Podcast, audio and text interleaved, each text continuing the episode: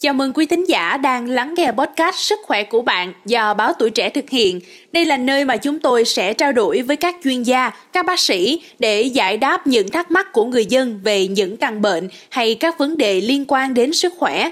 Và tôi là Minh Anh và khách mời trong tập hỏi chuyện sức khỏe ngày hôm nay là bác sĩ chuyên khoa 1 Đinh Trần Ngọc Mai, khoa dinh dưỡng tiết chế Bệnh viện Đại học Y Dược thành phố Hồ Chí Minh. Dạ xin chào bác sĩ ạ. À. Thưa quý vị, tăng cân là hiện tượng phổ biến ở hầu hết phụ nữ đang mang thai. Tuy nhiên thì tăng bao nhiêu cân là hợp lý thì không phải là mẹ bầu nào cũng biết. Nếu như tăng cân không đủ thì sợ rằng đứa trẻ sẽ không đạt được trọng lượng phát triển đầy đủ. Trong khi đó nếu như tăng cân quá nhiều thì lại có thể gây ra khó khăn cho việc lấy lại vóc dáng sau sinh và tiềm ẩn các bệnh nguy hiểm như tiểu đường thai kỳ và huyết áp cao. Dạ thưa bác sĩ, bác sĩ có thể cho lời khuyên ăn uống làm sao mà vẫn cung cấp đầy đủ chất dinh dưỡng cho thai nhi nhưng vẫn không khiến mẹ tăng cân quá đà không ạ? À? À, cái quá trình mang thai có lẽ là là một cái quá trình mà được phụ nữ quan tâm nhất và, và rất là mong muốn là khi các chất dinh dưỡng mình ăn vào thì sẽ cung cấp cho con nhưng mà mình thì lại không có bị mập lên không bị tăng cân. Nhưng mà một điều rất là quan trọng mà các phụ nữ mang thai cần nhớ đó là việc tăng cân đó là bắt buộc trong một cái thai kỳ. À, trong 3 tháng đầu trong cả một cái thai kỳ á, thì ít nhất à, nếu như với một người phụ nữ trước đó có cân nặng bình thường hoàn toàn không có bị suy dinh dưỡng hay là béo phì á, thì trung bình phải tăng từ 10 tới 12 kg bởi vì là phải tăng cái thể tích của nước ối phải tăng thể tích của uh, bánh nhau rồi và cả trọng lượng của em bé nữa. Nên chắc chắn là chúng ta phải tăng cân chứ không thể nào mà không tăng cân được. Và mong muốn của mình đó là làm sao để mà các chất dinh dưỡng này được cho vào em bé nhiều nhất được à, em bé hấp thụ nhiều nhất thì đó là mình chúng ta phải duy trì một cái chế độ ăn uống rất là lành mạnh và đầy đủ giữa cái giữa ba nhóm dưỡng chất đạm à, chất à, tinh bột và chất béo Dạ vâng, à, bác sĩ có thể cho biết thêm là trong suốt thời gian mang thai thì à, phụ nữ chúng ta cần tránh những loại thực phẩm nào để đảm bảo sức khỏe cho cả mẹ và bé ạ? À? Trong cái thời gian mang thai á thì phụ nữ nên tránh một số các loại thực phẩm mà có chứa cồn bởi vì cái đó nó sẽ ảnh hưởng đến sự phát triển của thai nhi cũng như là caffeine à, những chất kích thích nói chung. À, kèm theo đó là một số các loại thực phẩm à, mà có chứa những cái chất gây co cơ tử cung ví dụ như các loại trái cây như là đu đủ xanh chẳng hạn. À, hoặc là những cái loại thực phẩm đồ hộp à, những cái loại thực phẩm muối lên men à, có chứa rất là nhiều muối thì rất là dễ gây cho phụ nữ bị tăng huyết áp.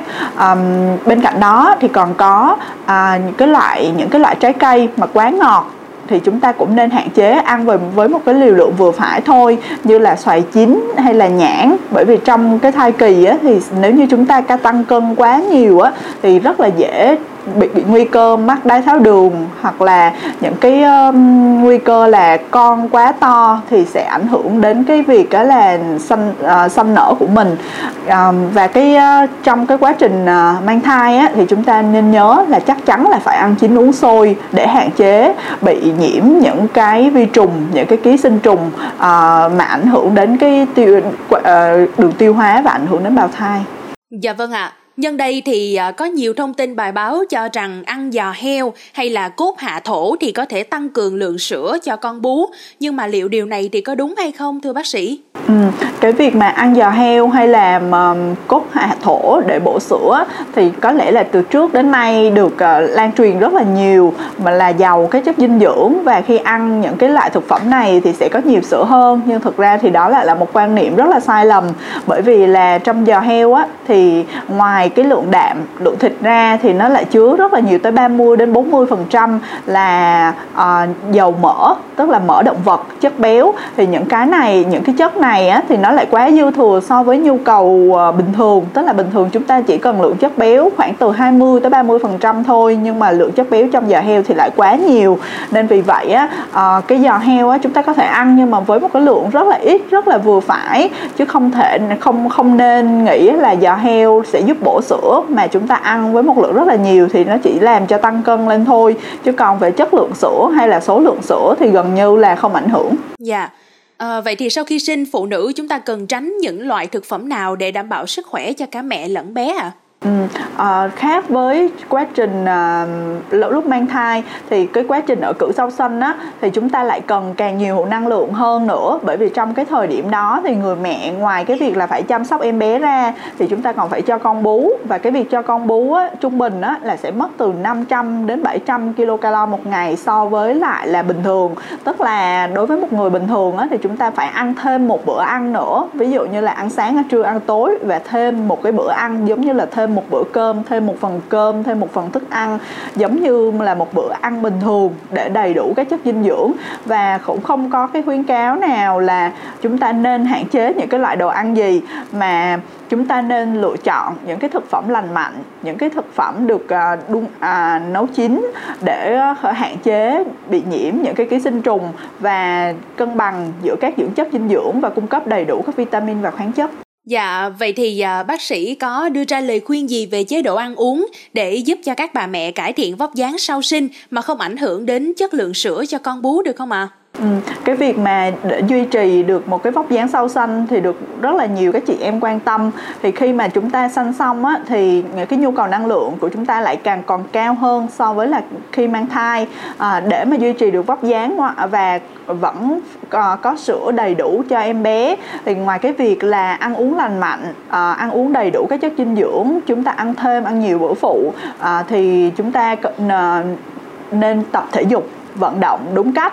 À, thường thì khoảng là từ 3 tuần sau sanh thì chúng ta đã có thể vận động nhẹ nhàng bằng những cái bài tập ví dụ như là đi bộ nhẹ hay là đạp xe hay là tập yoga. À, và cái um, cường độ cũng như là cái thời gian tập luyện có thể tăng dần sau một tháng 2 tháng và về gần như bình thường sau 2 tháng để duy trì được vóc dáng.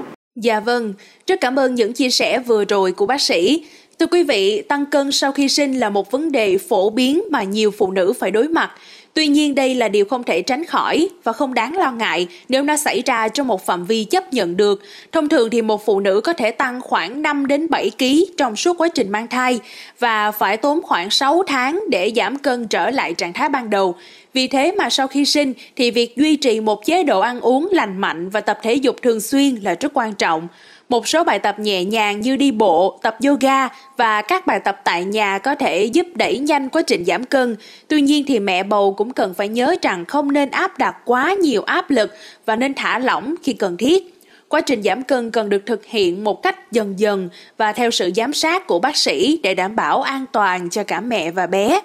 Một lần nữa, Minh Anh xin chân thành cảm ơn sự có mặt của bác sĩ chuyên khoa 1 Đinh Trần Ngọc Mai khoa dinh dưỡng tiết chế, Bệnh viện Đại học Y Dược thành phố Hồ Chí Minh. Cảm ơn quý vị và các bạn đã lắng nghe số podcast này. Đừng quên theo dõi để tiếp tục đồng hành cùng với podcast Báo Tuổi Trẻ trong những tập phát sóng lần sau. Xin chào tạm biệt và hẹn gặp lại.